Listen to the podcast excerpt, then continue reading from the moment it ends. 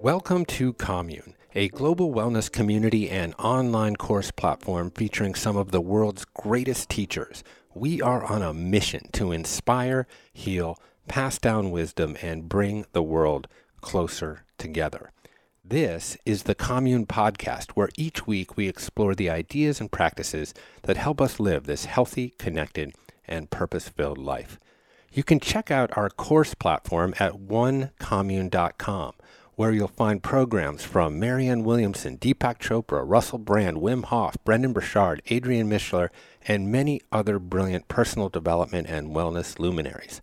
Our courses span yoga, meditation, spiritual development, functional medicine, recovery, and social impact. Essentially, everything you need to be holistically well. Just go to onecommune.com. Anxiety is a modern epidemic. Studies online suggest that anxiety afflicts 40 million Americans, but honestly, that feels like an underestimate. Anxiety is your body's response to stress, a feeling of fear or apprehension about what's to come. Now, there are many sources of anxiety, from the passing nervousness of a job interview or a trip to the doctor to the more chronic stress that can be associated with economic insecurity. Our egoic mind wants to assert complete control over our lives. It seeks to incessantly eliminate uncertainty. The mind will take past experiences and project them into the future as a means of allaying this uncertainty. However, this tendency can actually raise levels of anxiety because much of life is simply uncertain. Additionally, in modern life, there seems to be new forces at play that are contributing to unprecedented levels of stress. The interplay between consumerism, social media, and the endless sanctification of the individual may be one place to look. We live in a highly commodified social structure that incessantly tries to convince us that we are not enough in order to successfully market trinkets, services, and gadgets to address our perceived deficiencies. You can't turn your head without seeing images of what female beauty is supposed to look like or what male success is prescribed to be. Layer in social media that not only banks our personal algorithms as a means to market to us, but also becomes the forum to prove our enoughness, the place we project our false perfect life in order to fit in, gathering empty likes. This exhausting psychological and emotional relationship with reality eventually takes a physical toll, leading to inflammation and chronic disease. The causes of anxiety are many, and in order to slay this dragon, we need articulate teachers with powerful tools, ideas, and techniques. This is where today's guest, Peter Crone, comes in big time.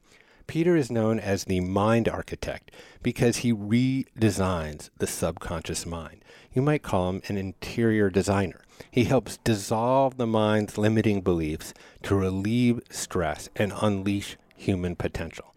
Peter works with everyone from world class athletes and high power CEOs to parents and, as you'll hear, podcast hosts. Peter is a writer and speaker and has been featured in numerous documentaries, including Heal, by Kelly Noonan Gores, who was on the show a couple months back. In this episode, we talk about how suffering can be relieved through presence, the desire of the egoic mind to control its environment, Peter's unique take on uncertainty, and he even helps dissolve one of my greatest anxieties plane travel. I hope you enjoy our conversation. My name is Jeff Krasno, and welcome to Commune.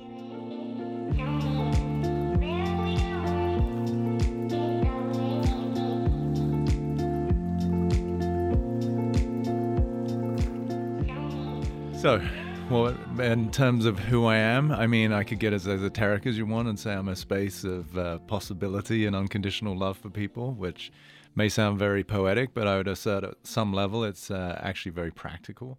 Hmm. Um, but I think in day-to-day vernacular, like I'm, I'm now commonly known as the mind architect. So I'm sort of redesigning people's inner thinking space. Which, what does that mean? I, uh, I have sort of delineated what I would assert are these primal constructs that we live in, and they're fundamentally constraints. And as we function within those, we live a life predominantly based on survival instincts.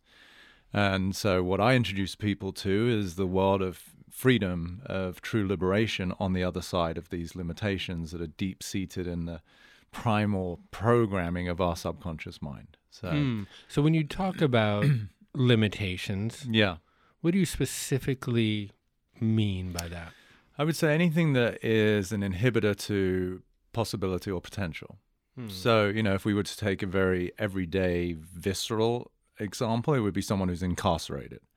You know, you could argue, go down to San Quentin prison and say, you know, do you feel limited? I mean, I'm pretty certain they're going to say yes, right? So there is this literal, physical bars and bricks that is, prote- is preventing somebody from self expression.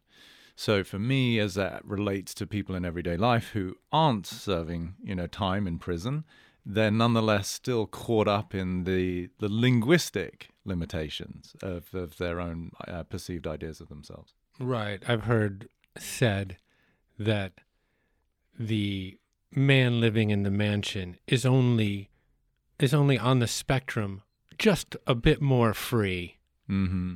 than a prisoner on some level if you're talking about Yeah. it, the incarceration of the mind. mm-hmm. And I think when you refer to limitation or limiting beliefs, Yeah.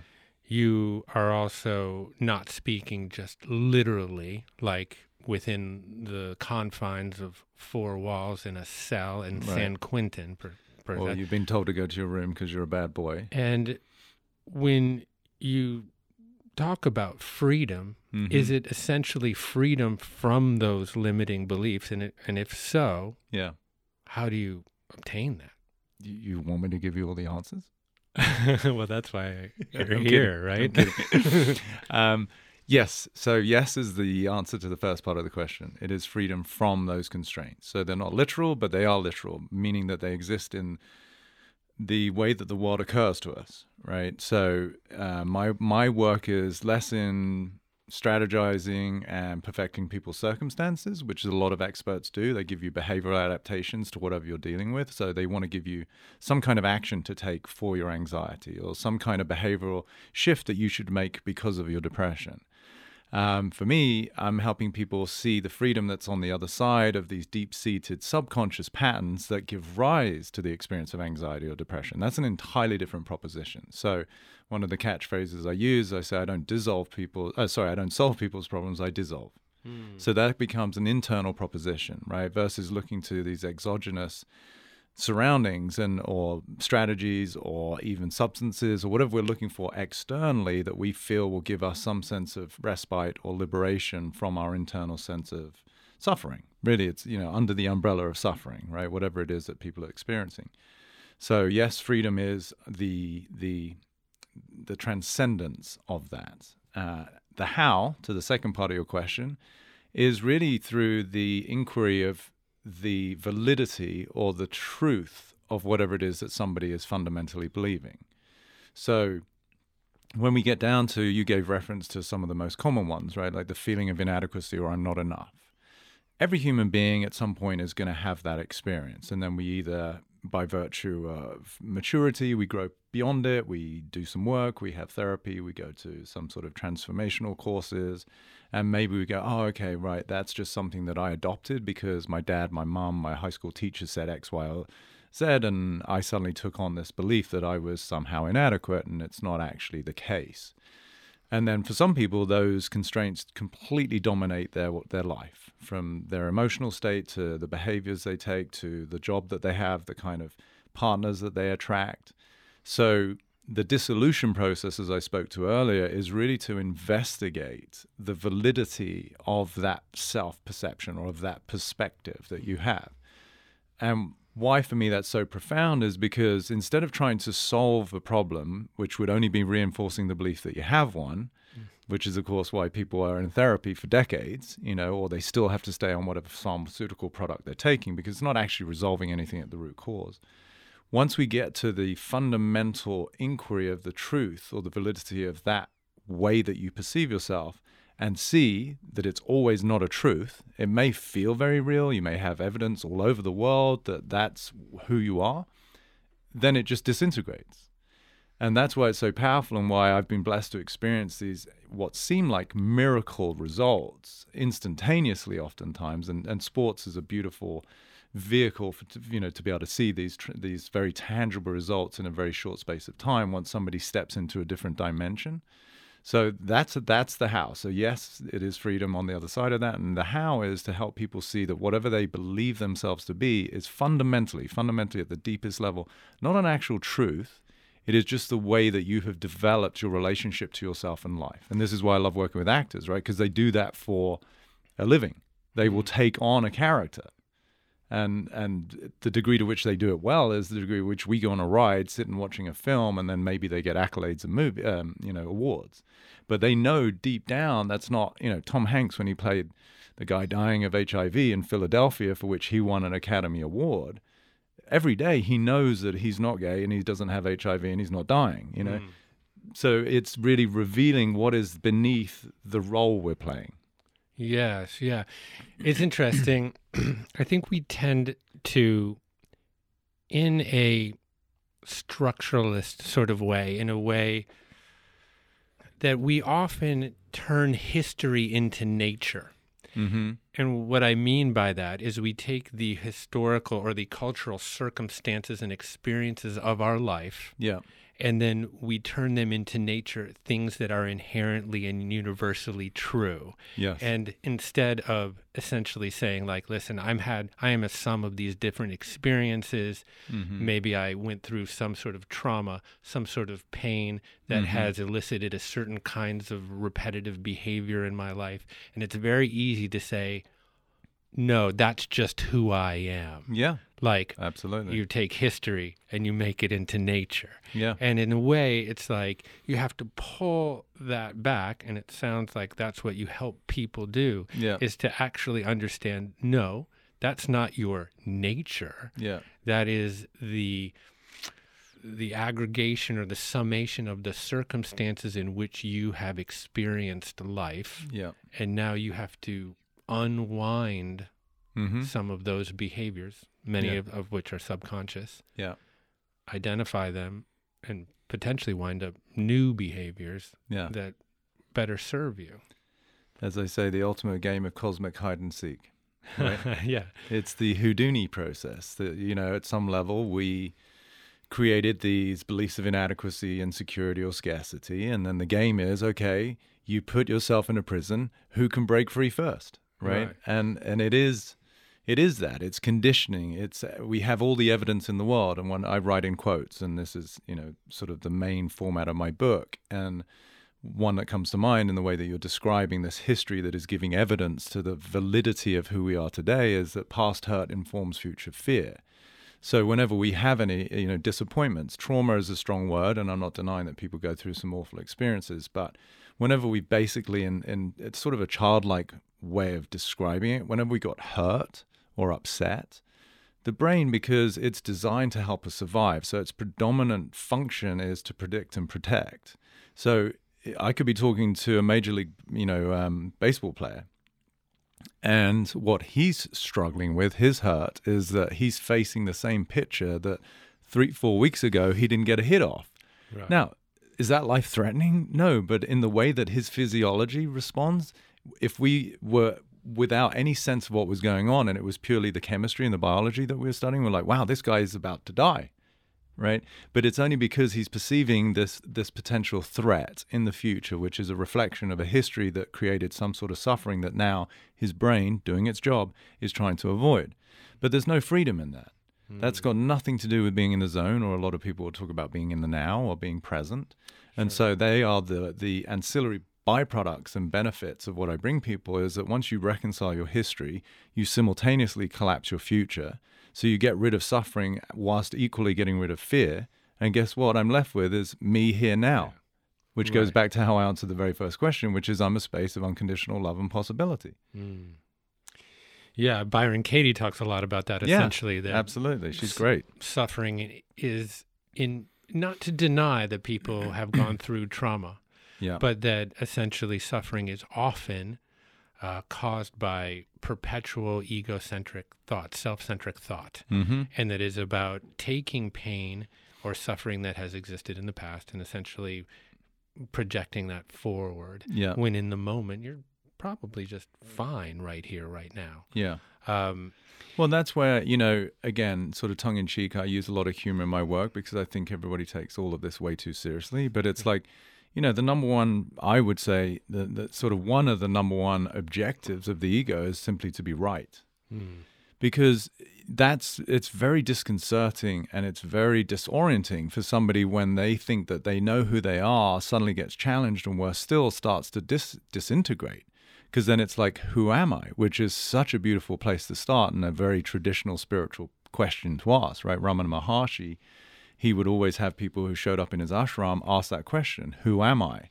And it's really a process of constantly revealing that which is beneath something that you realize is not me. Like to say, I am depressed, which at the, you know, let's face it, in this day and age, millions of people are declaring, whether they're physically saying it or they're just thinking it. It's a complete lie. Now, I'm not denying that they don't feel great or they might have symptoms that, like, you know, Western medicine is saying are akin to depression. But to say I am depressed is such a disservice to that person's ability to find freedom because they're nailing their foot to the floor around a symptom and now they're going to do everything they can to manage that. But that's an exhausting and futile plight, right? Versus mm. saying, I feel depressed. Right. Right. There's a, do you see there's a little bit more space there?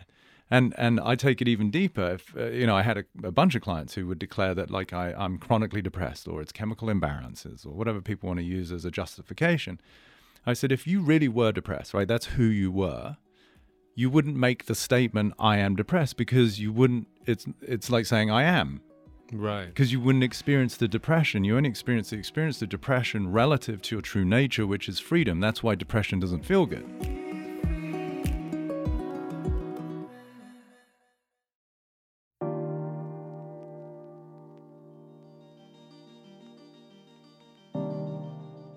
If you have experienced, like almost anyone, feelings of happiness and depression, Yeah. love, sadness, a gamut of emotions, Which we have all of. Yeah. those emotions come and go Yeah. like visitors Yeah. in a house, Mm-hmm. but you are the house, right? You know, space. you're the, and, you know, I'm starting just on very personally Yeah. to try to find the capability or the awareness to see myself as angry or Yeah. or as loving yeah. a- a- and to almost witness that in myself yeah. that there can be this sort of expression that I'm experiencing life through a series of phenomena Yeah. limited basically by my five senses ability to experience it Yeah. and i but to live to cultivate that awareness consistently that i am not this microphone Right. or on a deeper level i am not depressed whatever the emotion is. Yeah. whatever the emotion is you know one thing that i i think is really fascinating about what you talk about and it um in some ways it like belies one of my rules or tools that I've used over time. So Mhm. like anybody else, uh, I have certain anxieties. Okay. And uh, or maybe not like everybody else, but Yeah. I'm just saying it. I do. Yeah. And uh, there's a friend of mine named Chip Conley, Okay. brilliant guy who was on the board of Burning Man and Esalen and has done all sorts of really interesting things. Who became sort of the elder at Airbnb. Neat guy. He wrote a book called Emotional Equations. Okay. And this, in some ways, was for blockheaded men like me to understand their emotions because Yeah. he puts them in a mathematical equation. Okay. Okay. Yeah. So he put he created a mathematical ma- mathematical equation for anxiety. Okay. And what he says is anxiety Yeah. equals Yeah. powerlessness times uncertainty. Okay. Anxiety equals powerlessness times uncertainty. Okay. And so there's certain things that I would have anxiety over Mhm. around public speaking maybe Yeah. or riding on an airplane. Yeah. And in order to relieve that anxiety, Yeah.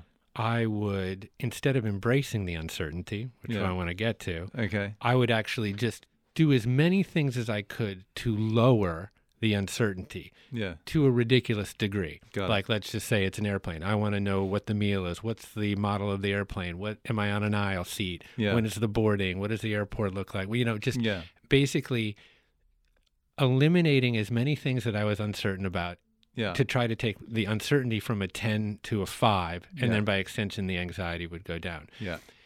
But when I listen to you actually, that's a you have a very different approach Yeah. to uncertainty. And so I wonder Yeah. if you could tell a little bit about sort of your epiphany around uncertainty and For then sure. your thoughts about living with it. Okay.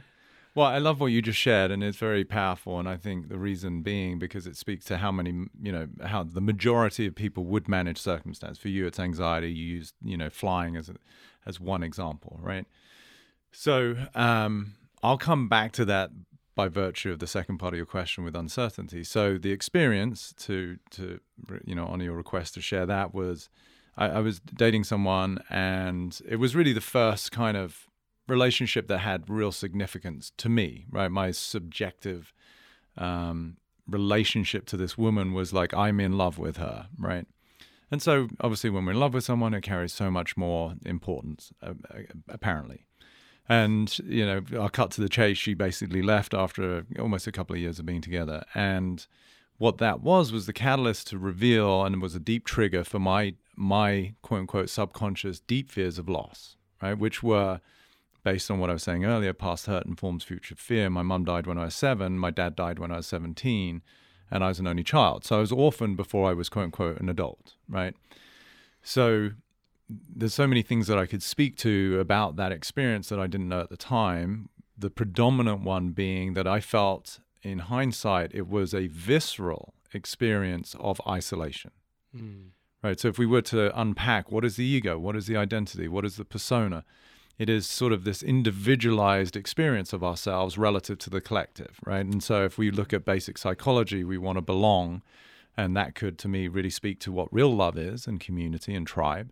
But if I'm looking through a mechanism that by its design is individualistic, you know, the ego, then my experience perpetually is separation, which is why then we create all of these adaptations, behavioral um, compensations to try and be loved. You know, there's the myriad of ways that we do that, right? Like, you know, for the girl that has to look beautiful and sexy all the time on Instagram to the guy that has to be wealthy and drive the right car. These are terrible stereotypes, but you get the point.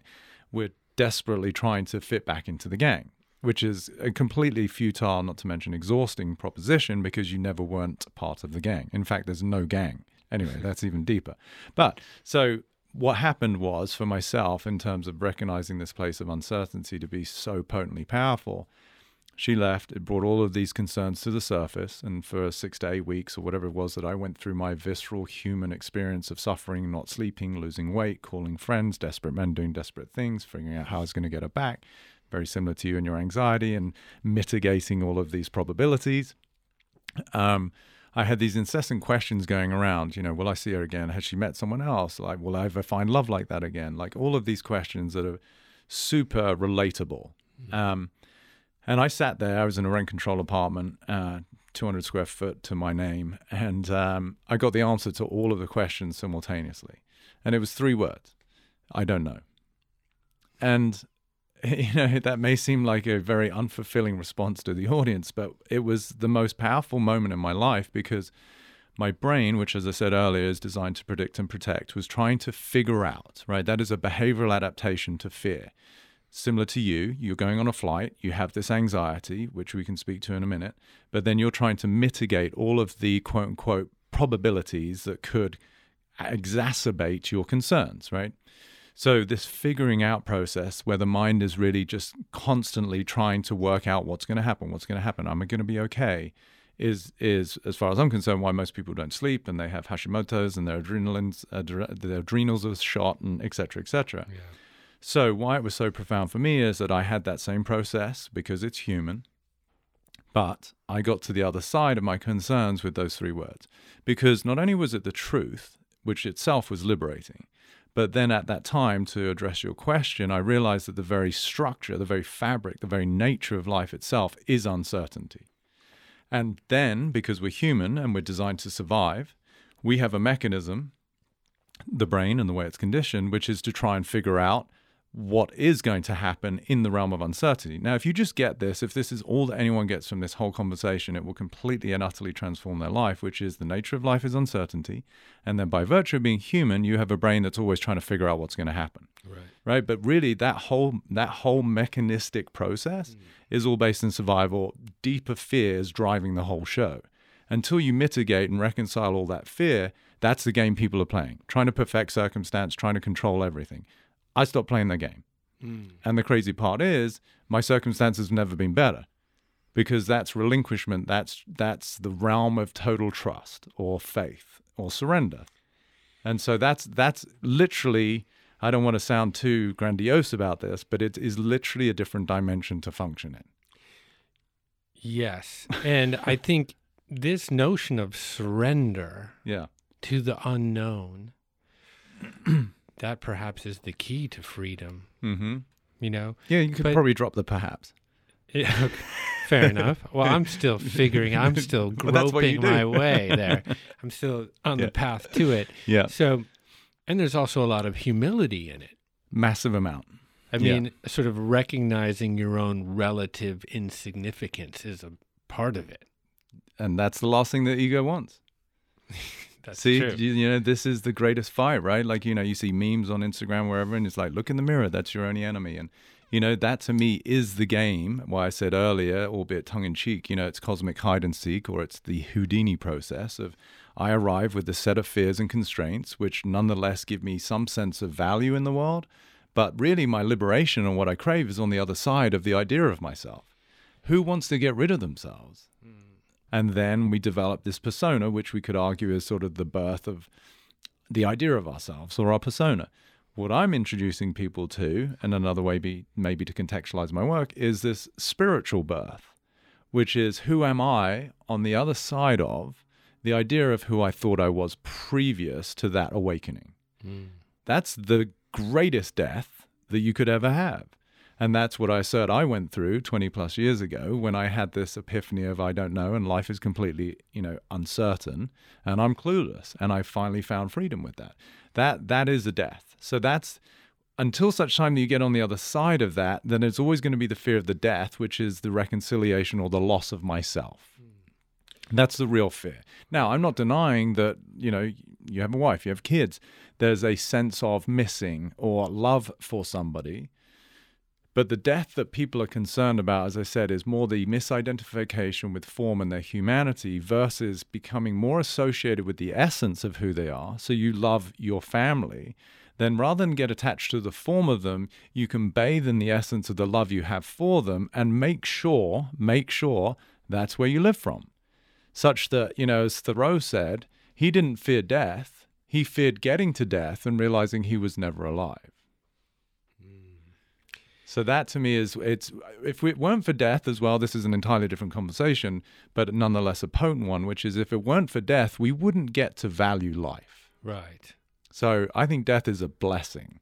Because otherwise, if I knew that I was going to be here for the next like million years, I'm like, you know what, fuck it. I'm not going to take care of what I'll, I'll talk to them in like, you know, 10,000 years. I mean, no, it gives a, a, a depth of beauty, appreciation, reverence for life that we so often take for granted. And I think it's a shame because, you know, life is spoiled on the youth for that reason because they think they've got decades ahead of them. And um, as we get older, there's this sort of appreciation, I think, for the fact that, wow, I may, may only have 5, 10, 15 years left. And either way, wherever you're at, I hope that if somebody gets, you know, anything again from this podcast, it's like, don't take shit for granted, you know, like yeah. tell people that you love them go on the vacation. Don't have anxiety about the flight. Take it. yeah. so is that your message? Because you work with some heavy duty, important, some famous yeah, people. Yeah.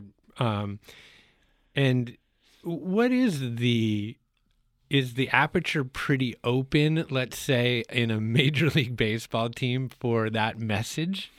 Again, it varies. You know, in yeah. Ayurveda, we have an expression when people ask questions about, well, should I have this or should I eat, you know, like, can I have spicy food or should I drink tea? You know, whatever it is, it's always the answer is it depends, right?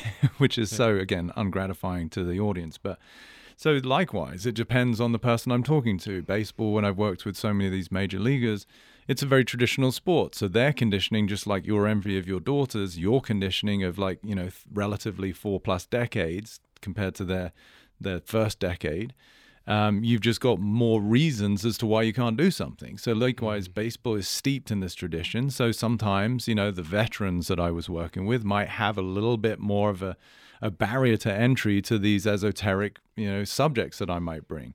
But the young guys now who are like, you know, they're exposed to all sorts of shit all over the place. Like they're a little bit more open. So, and I think in sports, professional sports, it is now the anomaly for an organization to not have someone like me involved, right? They mm. recognize mm-hmm. the importance of the mental part of any performance. So, um, so there's not much resistance. I'm also, I'm pretty uh, I'm a pretty easy guy to talk to. You know, I know where to meet someone. If they want to talk mm-hmm. about cars and girls, that'll be the access to me delivering the medicine. Well, that'll know? be the next podcast we do.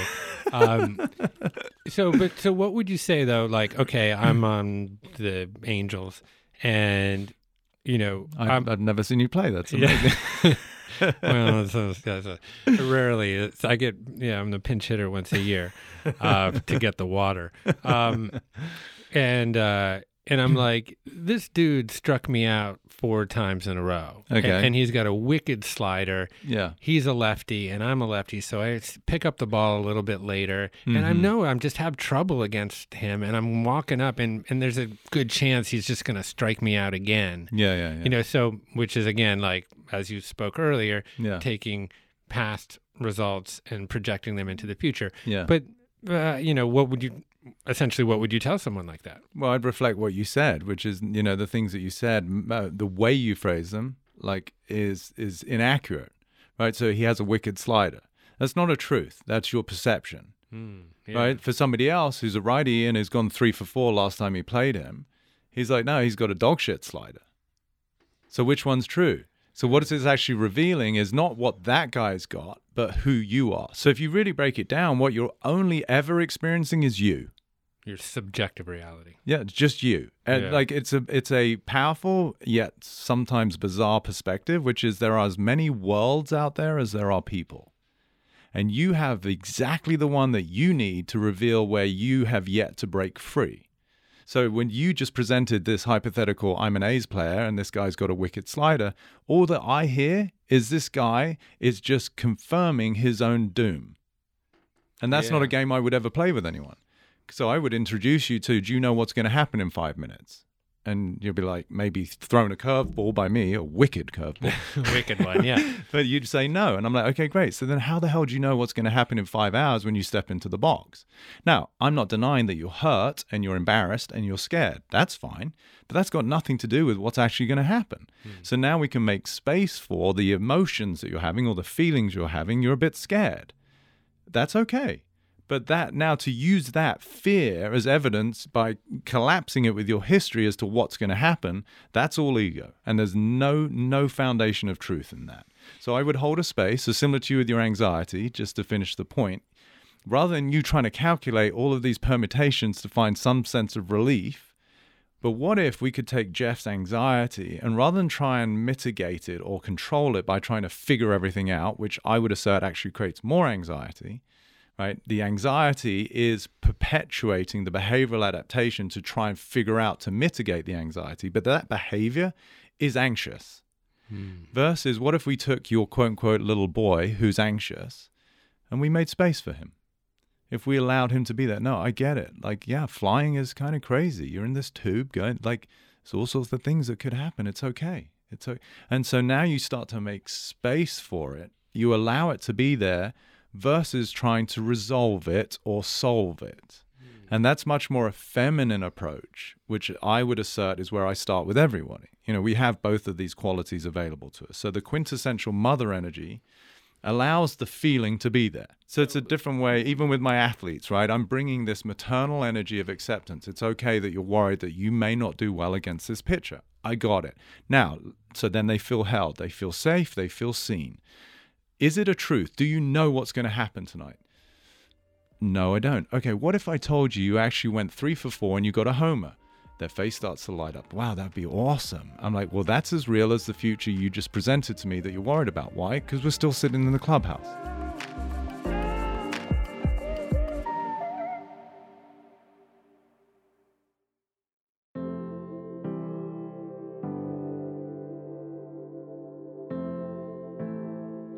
To follow up that point Mhm. and that particular metaphor, Mm-hmm. is happiness Yeah. going three for four and hitting the homer, or is happiness essentially approaching that particular at bat or Mhm. series of at bats that night with that pitcher without any anxiety, without any care, without any um, attachment to result? Yeah. Is essentially happiness the absence of the pursuit of it, or is happiness baked in to a successful result? Were you quoting one of my quotes there? Well, I, I, I butchered it Yeah. a little bit. So, yes, so that teed me up nicely to use my quote, which is true happiness is the absence of the search for happiness, right? Mm-hmm.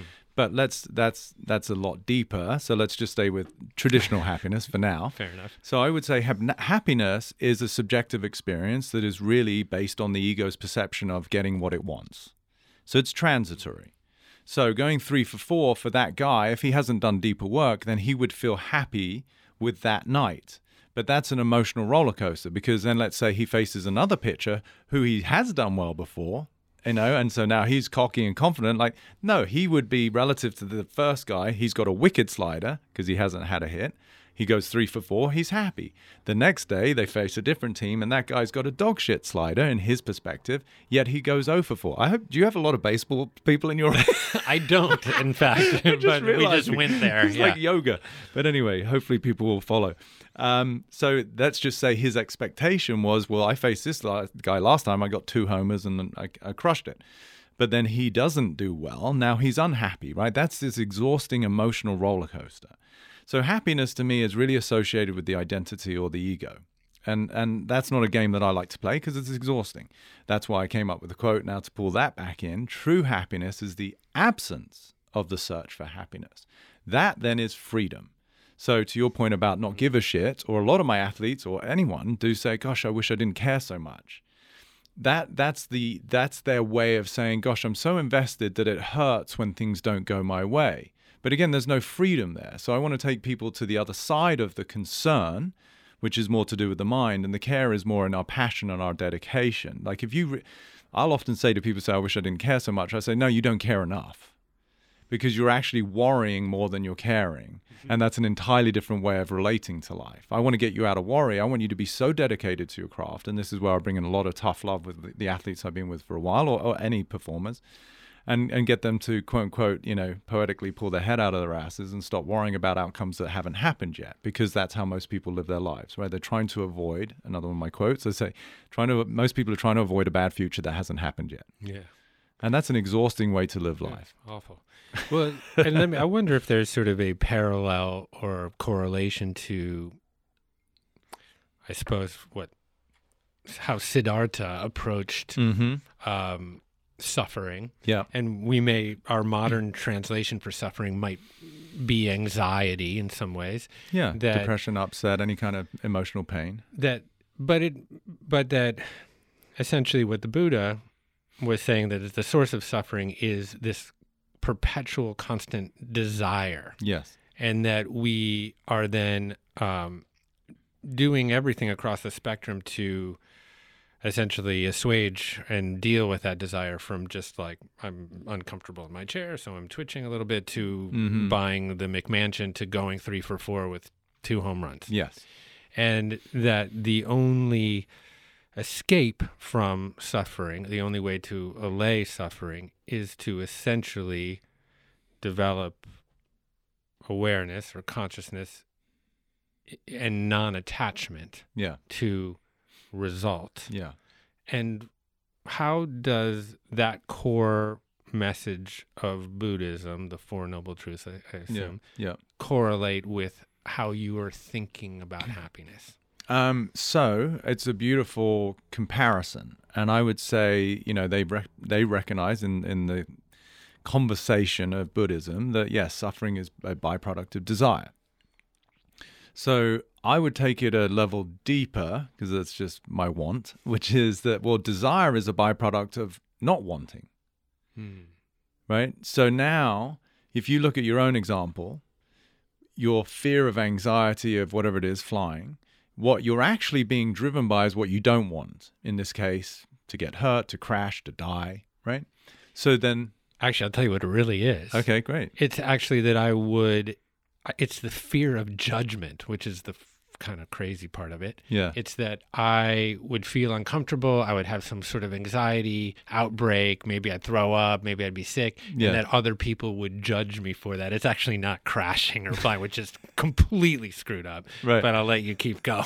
That's amazing. You're Yeah. actually at that point, if you're throwing up and you're like sweating because you're so anxious, you hope to crash. So no one, there's no At that point, I'm like, please, there's just no take witness. me out. There's no witnesses to see that I was like a, a quivering little child. Yeah. Right. Okay. Got it. Well, then I was way more accurate than I even realized in the way that I described that what you're here to work on is to make space for the part of you that feels completely powerless and like a scared little boy. Yeah. And then we could, if we were to reverse engineer this to your own childhood, we would see the experience of the absence of that. No slide on your parents. But I would say that your opportunity here is as a man, as a father, so you've got great teachers, is to develop that sense of love and unconditional acceptance for the part of you that is scared. And that would be a different experience for you. So, okay, so what if you threw up? Right? What that shows is that there's a part of you that you don't accept about yourself because you're concerned about what other people would think about you, which is really a reflection that you think there's something about you worth worrying about. And that is a very powerful thing for you to get out of this conversation if you sit with that. And I'm happy to chat further offline. But that is your humanity.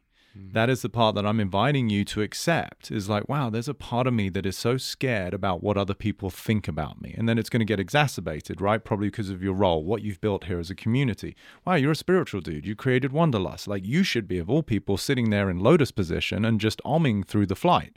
So that exacerbates it. Beneath all of that, all there is is for you to recognize wow, my humanity, which is like everyone, based in fear, limitation, inadequacy, and security, is concerned about what other people might think about me, and particularly in environments where I might have some kind of visceral reaction.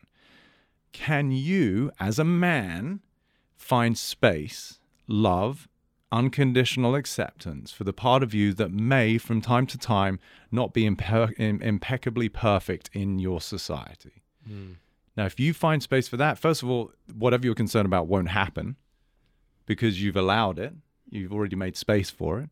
Secondly, you'll have a completely different sense of love and compassion for yourself, which then will get translated into everybody around you. You might actually hold your 10 year old before you tell her to go to school and be herself, her authentic self. Hmm. Because you would find so much more compassion for somebody who's suffering because you've learned to hold that space for yourself. And that's a very different experience of life. Hmm. That's beautiful. The work that you're doing, Yeah. and I'm experiencing it right now, Great. is so, I think, very applicable and very powerful on the individual level. Like I can see Yeah. in a relatively short time Yeah. how you can really unlock a lot of things for individuals. I wonder, because this is what I'm concerned about Yeah.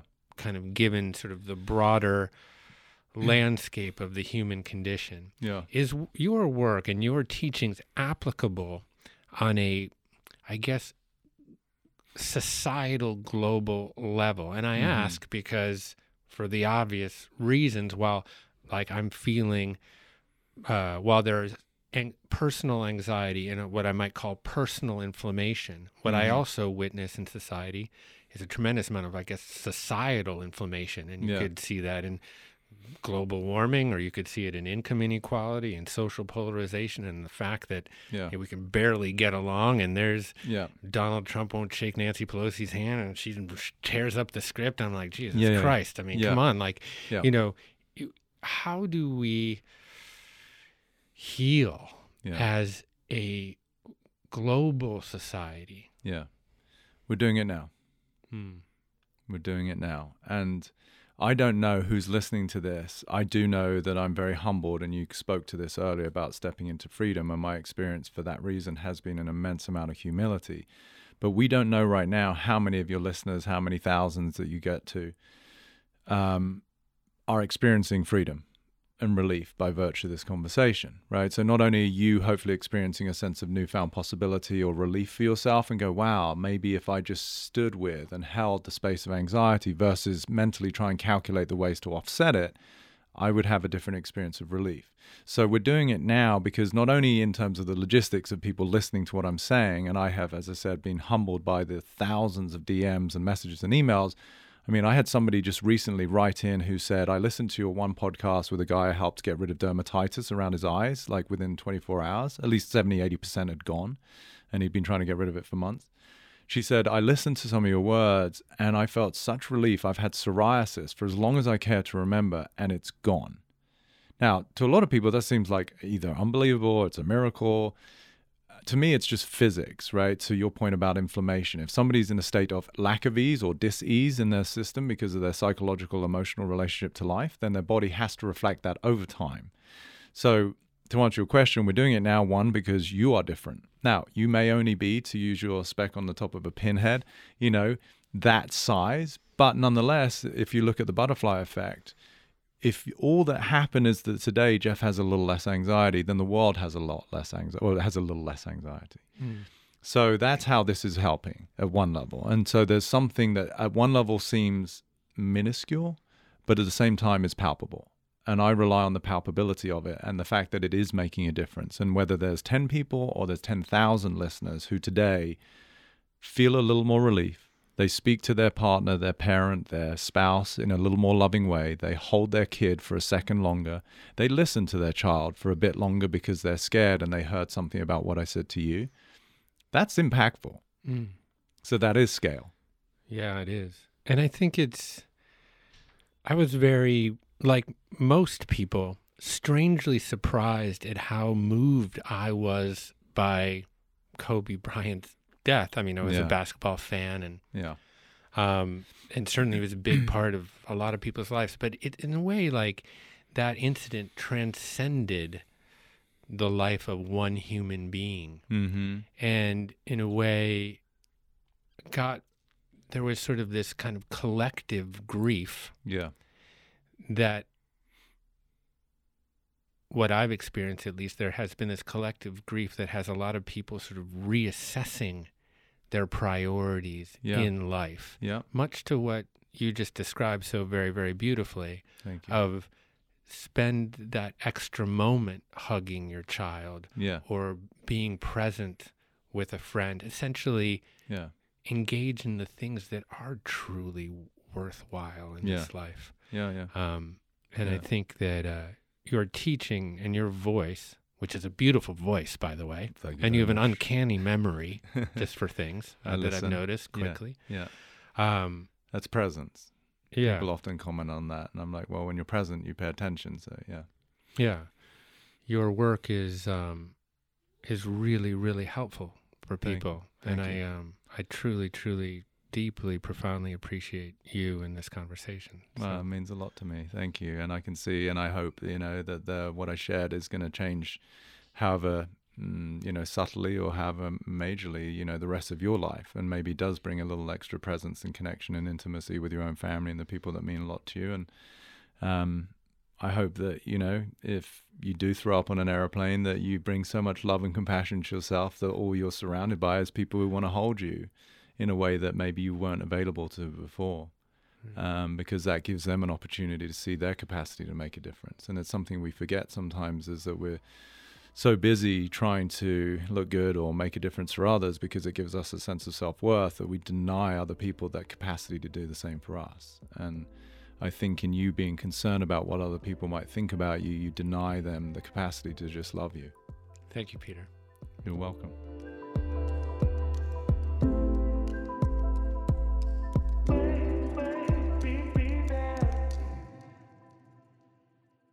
Thanks for listening to today's show with Peter Crone. To learn more about Peter's work and upcoming events, go on over to www.petercrone.com.